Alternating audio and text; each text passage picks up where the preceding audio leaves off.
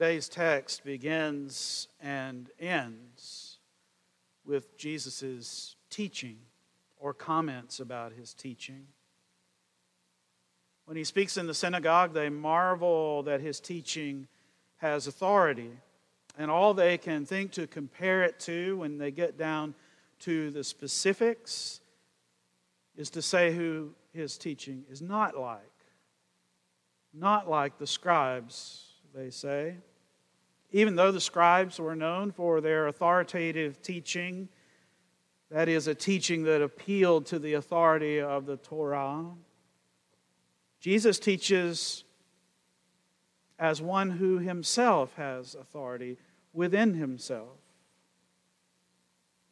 And then so much turns in this text on exactly what that means and what it doesn't mean authority. My second week as pastor of the church I served in Alabama many years ago now, a woman came by to visit me in my office. She had come by to introduce herself and to ask me a question about an event that the women of that church put on every year and had done so for decades. She told me that the past couple of years the attendance at that event had declined. And as they were planning for it this year, the year that I was there, they decided they would wait until the new pastor had come so that the new pastor could decide whether or not it was time to end this event. So she asked, That's what I'm here to ask. What do you say? And I could see the headline in my mind's eye New pastor at Presbyterian Church in Alabaster, Alabama, destroys beloved women's program. As young as I was then, I was old enough to know better. So I responded as any good Presbyterian and suggested that, that maybe that was a decision that the committee should make and the session should chime in on. And she smiled at me and said, But you're the new sheriff in town. You should just say, I am pastor. Hear me roar. Even with the mixed uh, law enforcement and big cat metaphors, her message was abundantly clear. I had authority, especially as the new pastor authority to enforce my law, authority to roar and claim my territory, authority. And that's a certain way to look at authority, of course pastoral authority or otherwise. Authority equals power, power conceived of in a specific way as power over. The kind of power that sheriffs and lions wield. The kind of power that controls and enforces and dominates. All of us know that kind of power, do we not? All of us at one time or another have been subjected to that kind of power, have we not? And perhaps all of us at one time or another have yielded, wielded that kind of power. Have we not? So if we know it, and we do, surely we know that behind the use of such power often lurks fear. The fear of losing power, the fear of what we will look like without power, the fear of weakness, of rebellion, even. You remember in Matthew's Christmas story when the Magi speak to King Herod about a king born whose star they have seen in the sky and have come seeking him out. You remember how Herod becomes so fearful fearful of losing his power, that he has all the infants two years old and younger slaughtered. That's what the power motivated by fear, the authority that's wielded in fear, often yields destruction.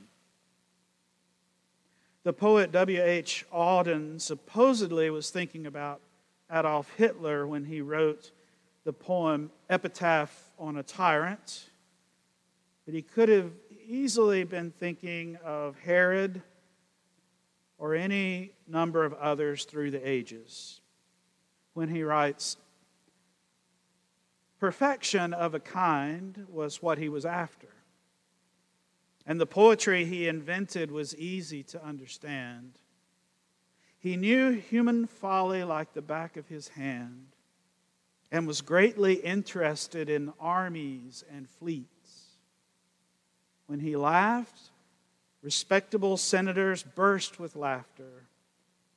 And when he cried, the little children died in the streets.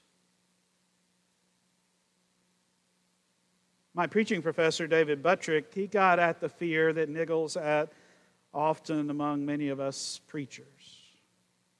He said he was convinced that some preachers he had heard would write in the margins of their manuscripts, weak point, yell louder. Indeed, the perception of weakness leads to the need to cover it over with naked authority shouting over every other voice. There are a few instances in the Gospels of the scribes revealing their authority and the fear underneath it. You recall the scribe, the scribe that comes to Jesus seeking to trip him up, wanting to know what's the greatest law in the Torah. Jesus responds, with a mix of Deuteronomy and Leviticus. Love the Lord your God with all your heart, soul, mind, and strength. Love your neighbor as you love yourself.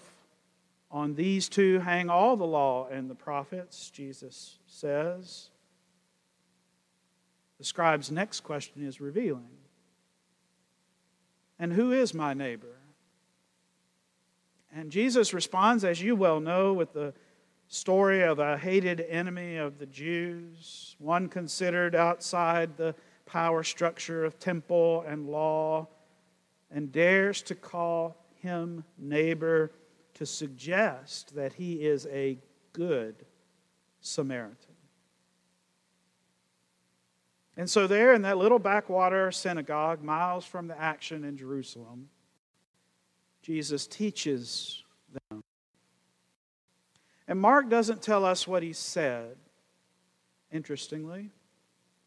All he will tell us is the effect that Jesus and his teachings had. They were astonished, amazed.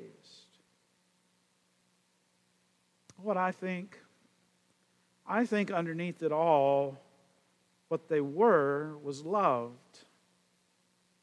And what they called authority was nothing more than the grace of God embracing them and giving them, them, a voice.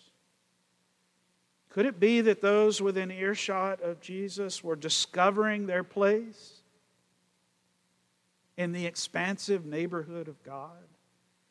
A neighborhood free from fear and its destruction? And so, yes, we think of authority in our time as domineering.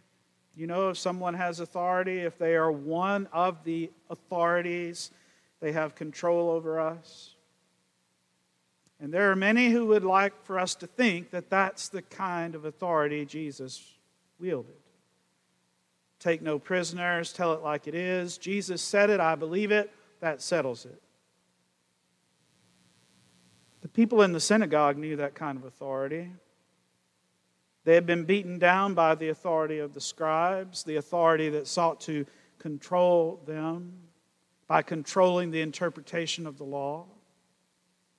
They knew something of the authority of the Roman state, authority enforced by war horse and shield and spear and cross. When Jesus speaks, they know enough. They know enough to say, his authority is not like that.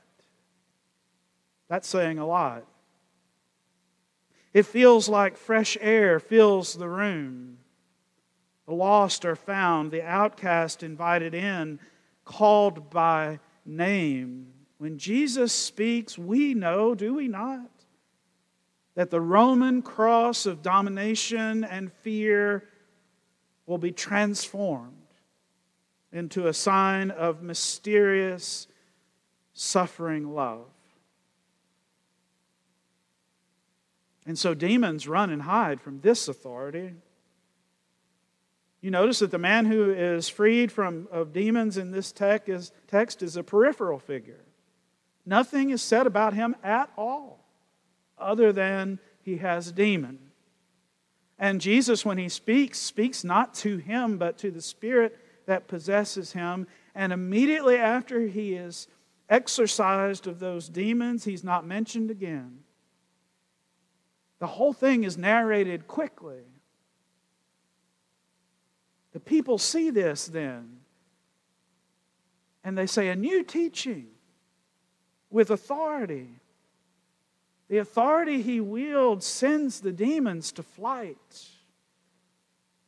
Evil in its many manifestations cannot abide in the same room with so expansive a love. Dr. Martin Luther King Jr., in a sermon entitled Loving Your Enemies, said, Returning hate for hate only multiplies hate, adding deeper darkness to a night already devoid of stars. Darkness cannot drive out darkness, only light can do that. Hate cannot drive out hate, only love can do that. He commands even the unclean spirits, and they obey him. And still it is so. Jesus is driving out still the power of evil with the power of love. He is still the great head of the church that gathers in his name. We are the ones he addresses with authority, not of the sword, but of the Spirit not to draw lines to keep people out, but to welcome them in more widely, not to condemn us because of our sin, but to forgive us and set us free. We go out into a world beset with authorities of all kinds. And when it feels overwhelming to you as a follower of Jesus Christ, I pray that you will remember the kind of authority he commands. And that, you, and that it will help you to love yourself with the love that God has for you, and to love your neighbor with that self same love that you have for yourself. The demons will flee such love. The world will turn in the presence of such love and we can join our voices to the awestruck ones who follow Jesus into a new day. Amen.